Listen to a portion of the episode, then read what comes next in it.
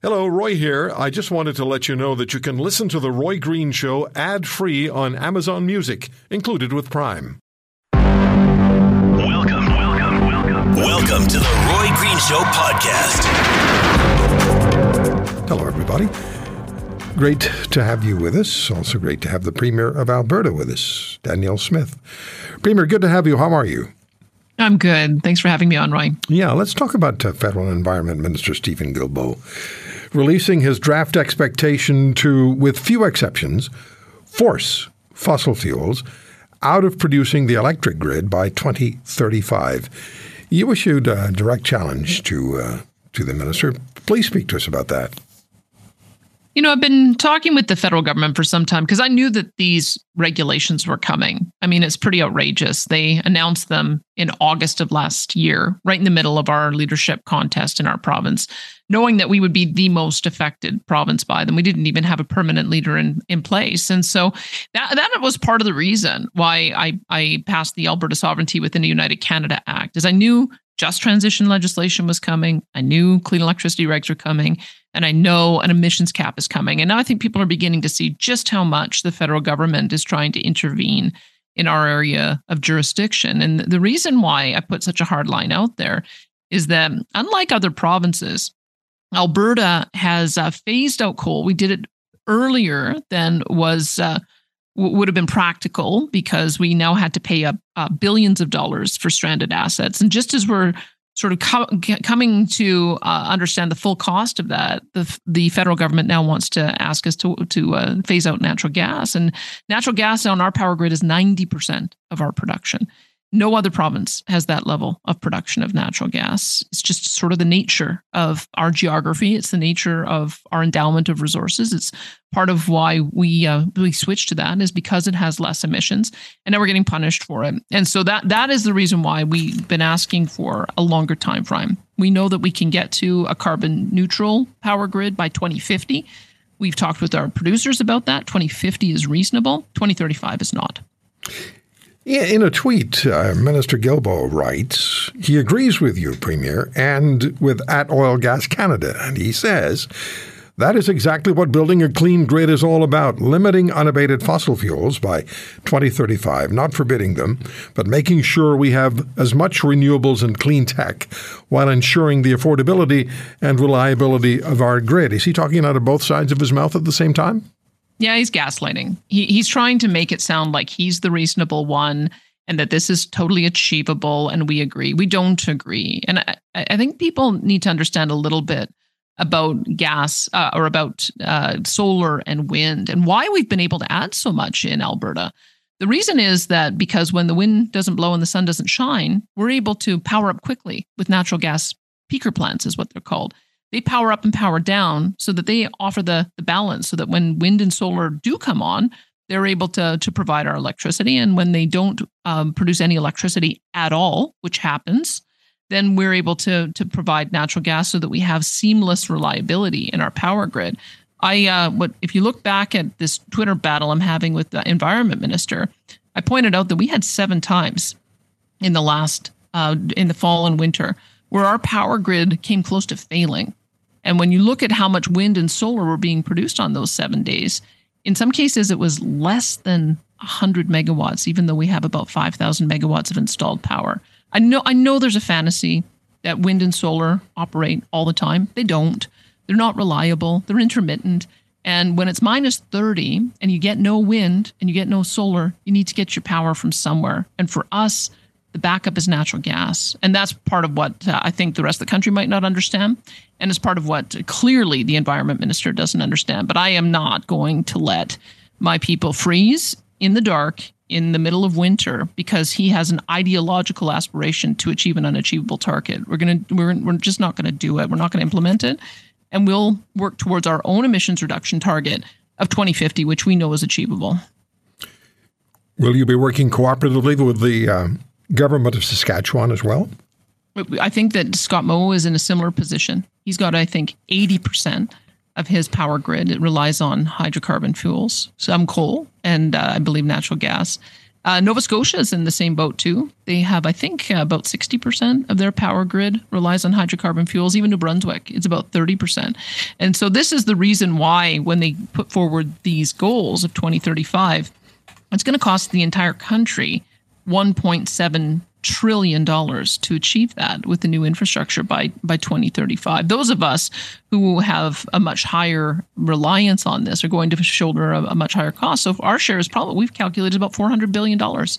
We think that that will raise the cost of power two to five fold in the next 12 years. And we we just simply can't afford to do that. So the, the what we've been asking for is and I, think there's some reasonable cabinet ministers in the in the liberal government. I have no idea why they keep allowing their environment minister to go rogue and create so much division in this country. Because we have the ability to bring hydrogen on. Hydrogen can be used for for uh, for power purposes. Hydrogen can be used for vehicles as well. We're very keen to build out our hydrogen infrastructure. Small modular nuclear are going to start being rolled out in Ontario, I believe, in the late um, sort of 28, 29. We don't have an, an, a structure, a regulatory structure for bringing a nuclear on in our province. We've never done it before. And so we have to work with the federal government to do that. That's going to take some years. We also know that we have uh, can work collaboratively with British Columbia and Manitoba to build transmission lines across the, the country so that we're able to have an integrated power grid. That takes time. So I, I, want you to understand I'm I'm going to work to achieve those targets, but I'm also realistic about how long it takes for landowner consultation, First Nation consultation, being able to route lines, have all of the different regulatory processes work at the federal, provincial, local level, as well as First Nations management and environmental issues, caribou, like all of this is part of the reason why you can't just snap your fingers and have these things happen. You gotta you gotta to start the process and then and then work it through. And that's why I think if we can get those things in alignment with our federal government, then we will be able to get to a, a carbon neutral power grid. But it's going to be 2050. It's it's certainly not going to be 2035. Okay, so um, is uh, Steven Guilbeault creating a national unity crisis? And if yes, yes. Uh, there's you, no question because he, this is the thing. I don't think the Constitution is advisory. I think the Constitution was drafted the way it was because our founders realized that we have such a geographically diverse uh, country with different endowments of resources in each part of it, different needs in each part of it. You cannot micromanage that from the center. And so if you look at our Constitution, the development and production of resources, provincial responsibility the development and production of electricity, provincial responsibility. They have no business coming in and telling us, dictating to us how we manage our resources, how we produce electricity. We can work collaboratively, I think, on our joint interest of making sure that uh, it reduces the overall amount of emissions in a reasonable time scale. But th- th- this is offside with the Constitution, and we're going to be asserting that with every uh, tool in the toolkit that we've got. Canada's electric grid is already 84% non fossil fuel, so that should be kept in mind. Uh, Premier, do you think this federal government has placed a target on, on Alberta? They have, but they they placed a target on everybody. I mean, if you look at uh, bravo to Quebec for having uh, developed out hydroelectric power with uh, with Newfoundland and Labrador all those years ago, and bravo to uh, to Ontario for having hydro and nuclear, and bravo to BC and, and Manitoba for having hydro. But but let's be clear about the growth of demand for electricity. If you look at Quebec, Quebec is at the limit of its growth. They need to bring new electricity on. And um, I guess the question will be is there an appetite to bring on another two or three or four hydroelectric dams? What are they going to do?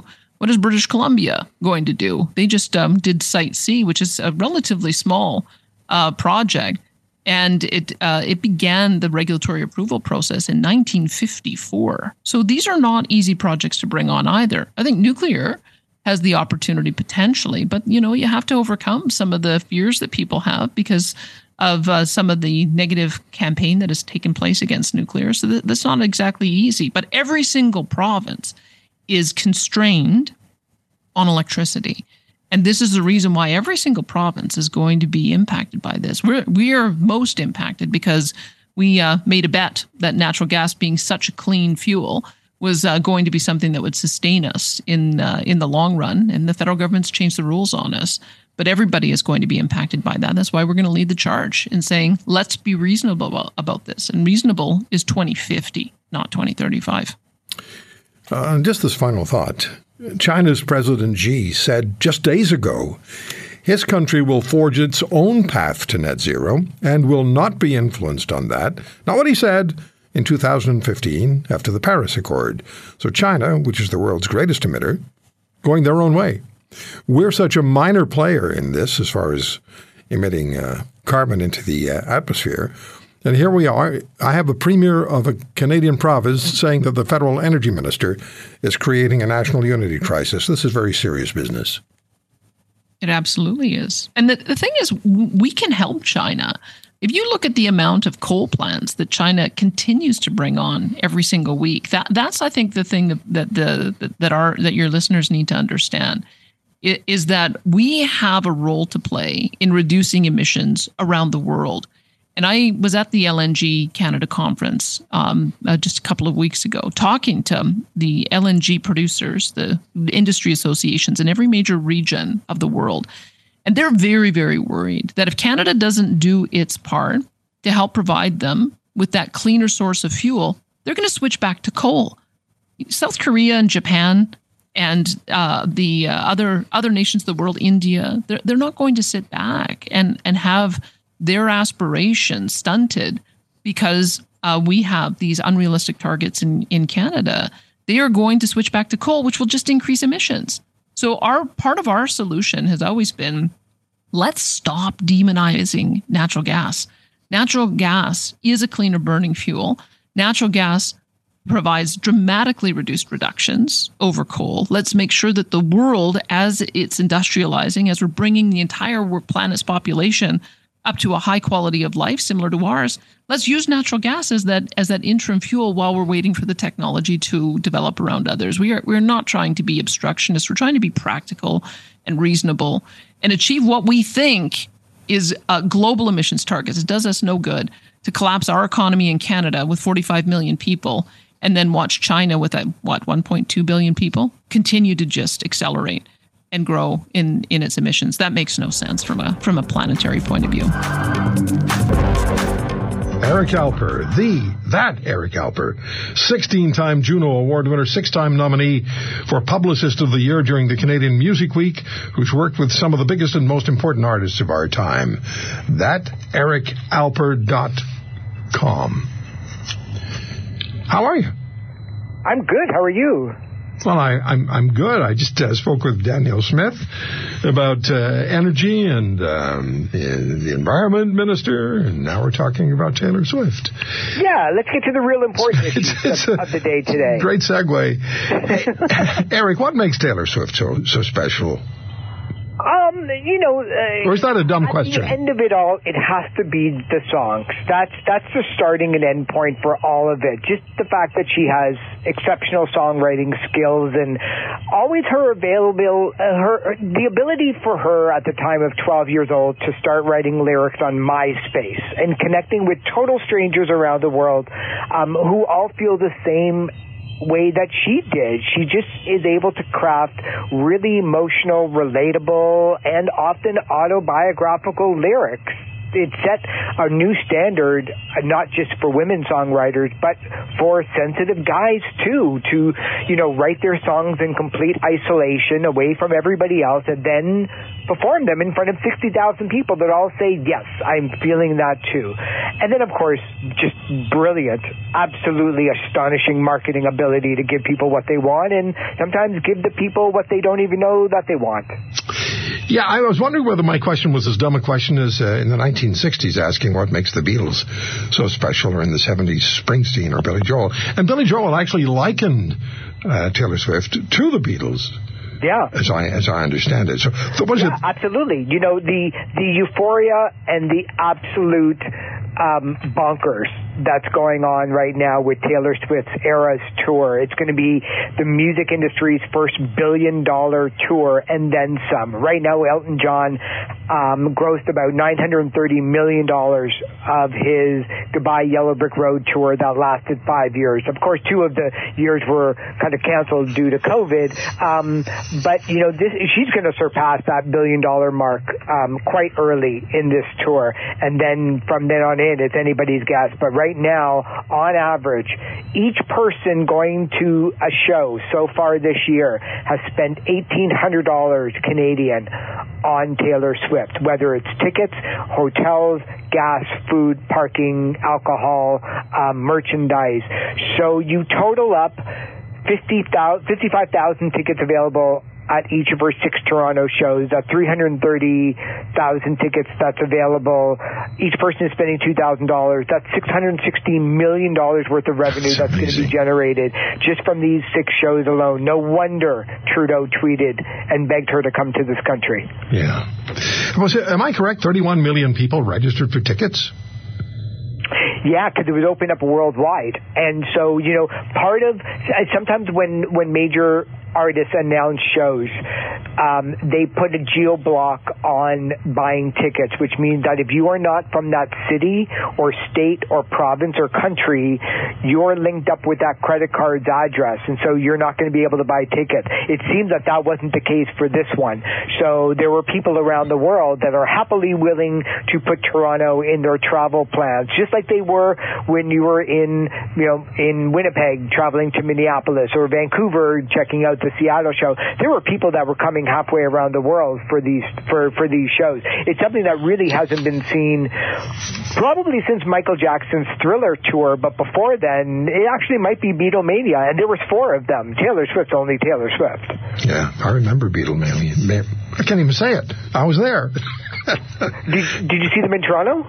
No, I uh, I had an opportunity to go into the uh, hotel room in Montreal at the Queen Elizabeth Hotel when uh, yeah. uh, John and Yoko recorded "Give Peace a Chance." And I, uh, I, a couple of the guys from the radio station went. I was in my, I guess I was in my early 20s, 20, 20 or 21 years of age. And I had about enough, so, of Lennon and, and, and, uh, and, and Yoko Ono, and I didn't go. But another guy who went with me is the guy who's playing the drums, i.e. pounding the door.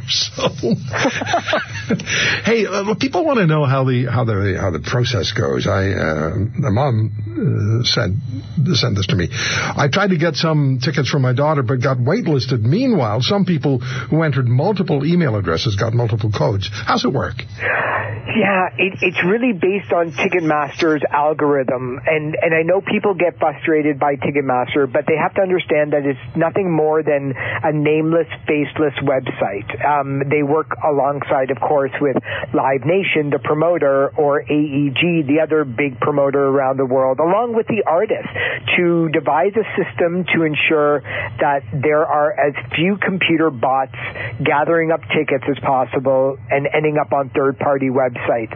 Um, the fact of the matter is, is that you know, with 30x million people that are trying to all get a code, um, nobody's quite sure how many codes were given out. In fact, nobody knows um, how many tickets were on sale during the verified pre-sale. It could have been 20 pairs of tickets. It could have been 20,000 tickets. Um, they keep that information close to the vest, and really, they don't have a, a, any right to give it to people. Um, we don't know how many bags of lettuce there are in the storeroom at the grocery store, so you know the price rises and falls based on supply and demand. Same thing with cars.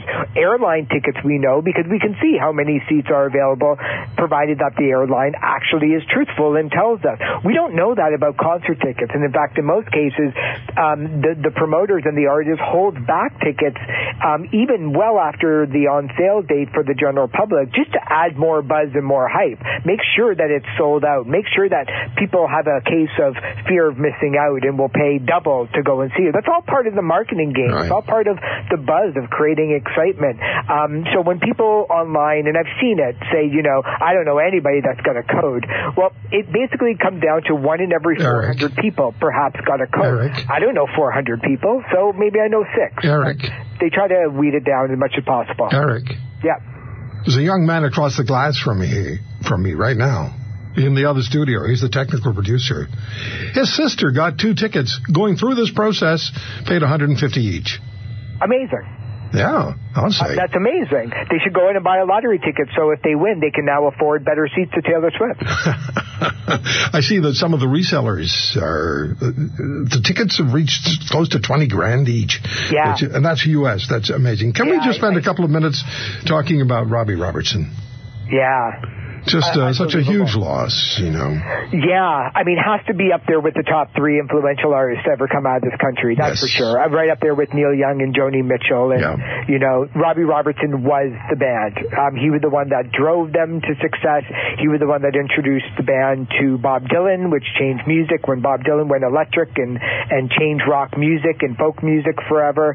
He was the driving force, and he broke up the band because he just got so tired of the infighting and the drugs and alcohol problems that were going through the band, um, and uh, went on to a huge successful career, not only solo wise, but also the the relationship that he had with Martin Scorsese, making music Yeah, for his yeah. films like you know Raging Bull and The Departed, and just such a such a sad loss all around. But you know, as always, the music is there for us forever.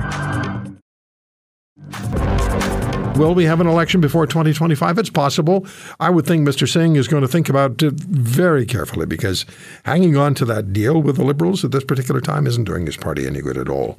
I and we're going to talk to a man who knows about this because he's been uh, polling on it. Let's let's talk to um, Andrew Enns, who's the senior vice president for Leger Marketing, on what Canadians are saying about the possibilities that could erupt or could occur in the next federal election. And, uh, and uh, Andrew, thank you so much for joining us. How are you? I'm uh, I'm uh, great, uh, Roy, and appreciate being back on your program. Yeah, it's always good to talk to you. So I looked at uh, polling that you did uh, last month, right? That's correct. And the Conservatives at 37%, the Liberals at 28, the Democrats at 17. 37% is getting pretty close to majority government territory, depending on how much penetration you have in provinces like Ontario and Quebec. So, could you just give us an assessment of of what's happening with the Conservatives, what's happening with the Liberals, and what's happening with the New, Dem- New Democrats? Well, yeah, you're right. That poll was done uh, the early uh, sort of July 10th to the uh, to the uh, 5th or July 7th to 10. So it's a you know it's about a month now. But but clearly, uh, you know the the steady drumbeat, I would say, of of um, Mr. Poilievre and the Conservatives. Uh, they've been you know, to some people criticize it, but I think he's been pretty diligent with respect to going after the affordability issue and and uh, you know matters of that nature. And I think that in combination with that issue in general is just not going away for Canadians. It's taking a bit of a toll. Um, the liberal, you know, the liberal government has uh, is has struggled. Like I'm not the first one to say they didn't have a great. Uh, they really haven't had a very good 2023. Um, you know, they they've been sidetracked with. Uh, you know, issues uh, like electoral interference, and, and, then just still grappling with this affordability, interest rates, and, and housing. And and a public inquiry into China's interference in Canada. That's right, right. You know, and and and then the the report that came down, and then that how that sort of took off and became a story of its own. All of which, if you're the government, it, it's just not conducive for for the government to try to get out its its message, its narrative you know, try as they might, uh, political parties, governments all want to all want to have sort of a a uh, you know a fairly simple uh, but strategic narrative that they want to be able to repeat over and over to Canadians. And, and if you're the government, you're dealing with issues that aren't part of that. It creates a problem, and I think we're seeing it. I, you know, Roy, I was looking back, uh, you know, sort of at polls and polling you know, going back even during the pandemic, and and quite frankly, we had, you know, two two years of nothing really to see here. You know, Tories up a little, Liberals up a little, but really statistically tied. And quite frankly, the narrative was if there was an election, nothing would change. But I would say late winter we started to see movement, and uh, not surprisingly, coincides with really the the bite on inflation and some of those uh, some of those uh, issues really taking hold. And what we saw back in the late winter were sort of four or five point leads for the conservatives. Now have stretched, as as you you noted in our poll, to um, you know eight, nine, ten point leads. um, you know, our poll and a few others that have come out. And you know, I'm not quite as bullish as you in terms of does that does that uh, you know portend a majority conservative government, but it definitely it definitely indicates there's going to be a change in in sort of the the, the structure of the House of Commons with respect to seats. I think I think um, you know I think back to 2008 really that that this could these kind of numbers would sort of get us into that kind of environment where the where the conservatives had a clear plurality, uh, you know, the greatest number of seats, um, and therefore likely get that that opportunity to uh, to form a minority. I think that's probably where we're sitting at right about. Uh, yeah, right Andrew, about if if the Liberals and they are they're sliding backwards and they've been sliding back for a while, and the Prime Minister's popularity has perhaps been outpacing the slide of the party. Uh, that's not a good projection. That's not a good. That's not a good scenario for them. And how do you how do you recover from that? Well, it's it's yeah, it's difficult. I mean, I, I you know, look, they they um, they obviously they obviously realized they needed to retool and and, and uh, move some move some good communicators around in economic uh, portfolios. Hence the fairly significant cabinet shuffle. We'll see. It's early days on that, but quite frankly, I think you know history will say that um, that on its own just changing some personnel around don't necessarily, uh, yeah, you know, change the trajectory. You have to change, quite frankly, um, th- what you're doing from a policy perspective, and I think that's challenging. I mean, the the two the two big people that that still I would suggest dictate, uh, you know, a fair amount of policy, the prime minister and and his finance minister, Christopher Freeland, haven't changed, and um, you know, I, quite frank, I have to say, Roy, and my uh, you know my boss uh, Jean Marc Leger, he kind of summed it up in, a, in an interview last week. I thought, well, is that you know the prime minister was well suited when he was elected in 2015 for coming into an environment of a you know things were good in Canada. But we were, you know, we wanted a new government, and there was this. We, we felt this optimism, and he was the guy. He was the sunny ways, and and for a while there, I mean, he he was hitting on that mark Eight years ago. We're in a yeah, but we're in a period now where the ways aren't sunny. No, they're not. And he's and he's still. When you look at him, though, I think a lot of Canadians still see this sunny ways type of guy and this always a you know kind of a. So, so you, th- you you get the feeling, Andrew, that he's still got personal popularity that might exceed that of Pierre Poilievre. Uh, Is that what your I numbers tell you? No, I, no, our numbers don't tell us that he's got that popularity. I think Canadians are wearing thin on him, Yeah. and quite frankly, uh, um, you know, look, Mr. Poilievre's got his challenges, but Mr. Poilievre hasn't been on the job a full year yet, uh, and he, and he's got they're doing some advertising now. We'll see how those work, but uh, I think they he, he's still got time to grow on Canadians, and uh, whereas Mr. Trudeau he's you know he, a lot of Canadians are you know I did some polling you know goes back now a number of months but you know upwards 55 65 percent of Canadians have soured on him Yeah. you know and it's difficult to change those minds Andrew, if I were to say to you, and we only have a few seconds here, if I were to say to you, it's likely, looking at what I'm looking at now, and just this, I'm looking at your numbers and I'm going with my gut, and I've covered a lot of elections over the years. I see the possibility, a real possibility, for a conservative majority government, regardless of whether the election is next year or 25. Am I on base, off base? I think you're optimistic, but I think I, you know, I think there's going to be there's going to be a breakthrough in Ontario. Uh, we're seeing seven, you know, six seven point leads in Ontario for the Tories. They're going to make up a bit of ground in Atlantic Canada. Um, not, you know, there's not a ton of seats there for Conservatives, but they will win some more based on sort of the, the current numbers. Okay. Um, but but it's still um, and look, if they go into a campaign with an unpopular prime minister, that's dangerous. If, Yes, it if I is. were a liberal strategist, Yes, I'd say is. that'd be that's dangerous because things can get out of hand here. There's an op ed in the National Post by Frank Stronach. We must stop the explosive growth of government bureaucracy before it's too late. Mr. Stronach is perhaps Canada's most successful entrepreneur and founder of Magna International. I just want to, well, let me put uh, Mr. Stronach on the air first, and then I want to read just a few lines from his op ed. How are you, Frank? I'm great, Roy. I enjoy your show. Thank you so much. Great to be on your show. Thank you. It's, it's an honor to speak with you always. Let me just read a few lines from your from your op ed. And it's the beginning. You wrote 10 years ago, the Montreal based Institute for Research on Public Policy published an article in its Policy Options magazine titled Fixing the Bureaucracy, which quoted a retired deputy minister who claimed that Canada's civil service was, quote, seriously overstaffed. If we were seriously overstaffed with bureaucrats in 2013, what would the former deputy minister say today? Back in 2013, the federal government employed nearly 263,000 civil servants. Today, Ottawa employs more than 357,000, a 36% increase in one decade. More than 20 new, 20,000 new federal civil servants joined the bureaucratic ranks in the last year alone. Frank, this is head spinning stuff. Yeah, it's very, very serious. Very, uh, the economy can function, right? The, the the artery of the economy, they're full cholesterol. You know, it gets, gets worse and worse. But let me make one thing clear. Huh? In a civilized society, nobody should be made the scapegoat. Like uh, people have a right to find a job, whatever openings there are. Huh?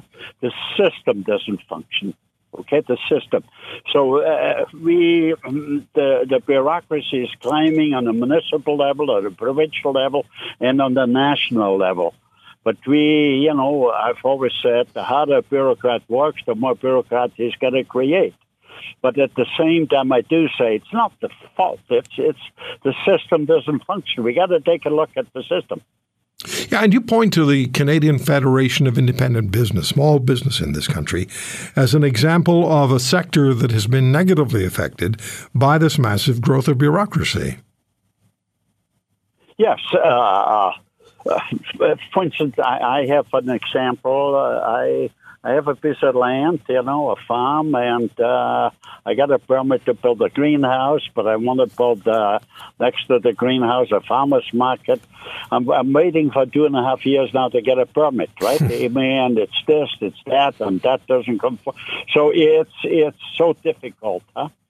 Look, uh, I've, I've always pointed out, uh, you know uh, when the first computers came on the market about uh, 50 years ago, the slogan was, "If you got one of those computers, you can cr- you can eliminate a total uh, office for an office building." Now, when I look around in any city, might have been Europe or uh, the United States or Canada, there's 20 times more office buildings. Yeah. What do you think they're doing? They don't make products in there. It's regulations, regulations, and financial transactions. Yeah. So we gotta, we gotta. Basically, I'm saying we gotta take a look. We gotta start making things again. You know, you're right. Uh, the CFIB, Canadian Federation of Independent Business, estimates that government regulations cost small businesses nearly $40 billion annually of that amount, it estimates that roughly 30% is unnecessary, redundant, or overly burdensome regulation. These are small businesses. This is mom and pop. These are the people quite often who sponsor the, you know, the minor league baseball team or the kids hockey team. And it's very difficult for them to function in that kind of environment. I think small business is the backbone of any country most most jobs are created. I think most taxes are collected by the governments, and most uh, you know the new inventions, the new products, the new the, the new patents, the two it, it is created by small business, right? So. Uh, so small business will will uh, is very much uh, handicapped by the way by this a huge amount of uh, bureaucracy, which uh, which is climbing every every year. So we, I, th- I think, again, we in a, in a, civilized way, we got we got to take a look at that. What can we do to reduce it? Yeah, and, and you're right. Uh, I'm quoting you here, I've suggested for quite some time now that we should reduce government overhead by five percent per year over a ten year period in the meantime, however, we need to take more urgent action. We should implement an immediate freeze on all hiring in the civil service, and we should enact a policy that whenever a civil servant retires, the job will remain permanently vacant. And and here you have government that flies in the in the face of common sense, like you wrote, and they hire massively, hugely larger numbers of, uh, of, of, civil servants. Um, yeah, but it basically shows you that government doesn't do anything. They look at that and uh, they approve it. Otherwise, it's not possible. So you're right. Bureaucracy it's is not the civil servants. It's, it's, it's government officials. yeah. Frank, you wrote Members bu- parliament. you wrote bureaucracy is like Did you hear any? Do you hear anybody, any parliamentarian say, "Look, we gotta, we gotta make sure that we eliminate our debt. Our debt is climbing, Yeah. 150 million every day on just the interest payments." That's uh, that's insane. Um, and we finally found out from the Parliamentary Bureau, uh, Parliamentary Budget Officer on this program. He told us that the interest uh, that we pay each year now is forty six billion just to service the debt. Yes, it's huge. It, it's uh, you know, it's like it's 150 million a day. Man. So you wrote in your That's piece, about three billion a month. bureaucracy is like a cancer. Yes. Spreads if it's unchecked, and it what it strangles. It strangles the economy. It strangles the It's- country. It's, like uh, when you relate it to the human body, you know, if your if your arteries, if there's too much cholesterol, the blood can flow, Mm-hmm. And the economy can't. Uh, the the economic arteries, uh, they are just starting to get plugged. How does it affect larger companies, Frank? Like your Magna, which you grew from a small company, very small company, and you talked to us about that on the air the first time we had a conversation, to a, to an absolutely outstandingly run and very successful international corporation. How does bureaucracy negatively affect the corporate reality in this country? Well, I I, I created a system where uh, where we are still basically a small company. Uh, y- y- imagine I started from scratch from a garage shop, a company which which employs hundred and seventy thousand employees. Wow. Just imagine that. So I, every factory, yes, we have a few factories where, where we have maybe about five, six thousand uh, people. Those are just a few, but we have over four, about 420 factories, and pretty well 90 percent where we see that the factory doesn't grow, grow larger than 200 people per factory. Yes, we have automation, we have robotics, the factories are large, but it's the people content. When we, when there's more and more people, uh, you know, in one spot, people become a number. It doesn't work. So we got no central purchasing. We got no. It, everything is decentralized, and every factory is a separate profit center. So we cannot. The head office cannot say, "You, the manager, you must buy from that and that source because the price is good." If you do that, the next time you hear from from from the from a fellow which manages a factory and say, "Look, the price was good, but the quality was bad." That's why my customer is unhappy. Next time he would say the the price was good, the quality was good, but the delivery was bad. So we have a totally decentralized system. The manager can manage and uh, he can take advantage to run under the corporate umbrella or he could be outside of it. So we got to take a look at the system. There's no difference, uh, you know. Uh, when I work in a factory, I, can, I pretty well can tell without looking at the books if they make monies or not. If I see too much offices, there's no way they, that factory can make monies. There's no matter how hard the, the workers on the factory floor work, if up front there's too many officers. So we got to really take a look at the system.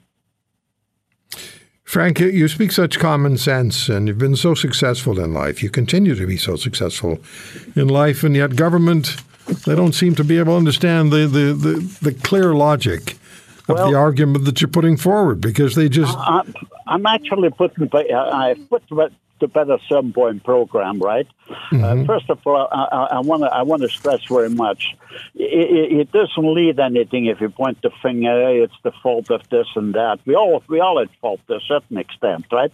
So we just got to come up with the system, which where we. Mm, where we where the economy works again. I've always said, and I think everybody agrees, all the politicians agree, if the economy doesn't work, nothing else will work. You cannot feed the hungry, you cannot look after the most fragile people, the elderly, the sick, and the handicapped, but we do not talk what makes the economy work.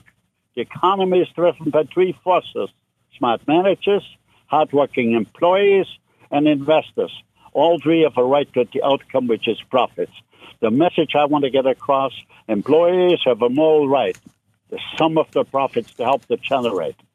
And the system, if you got this gigantic large factors, it doesn't work. People become a number. Yeah, they do. Frank, so I'm, I'm, working on a program, and hopefully, hopefully, it's not a political. It's purely, it's purely economic. Where I try to say, look, it doesn't matter if it be uh, an anti-Bilo or a liberal or conservative. For the sake of the country, we got to make sure the economy works. Yes, sir. Frank, thank you so, so much I'm, for the time. I'm, I'm, uh, you know, I, I, will should send you in that uh, Call It the Some Point program. I really appreciate you coming on the show again, Frank. Thank you so very much. Okay, great. Look forward.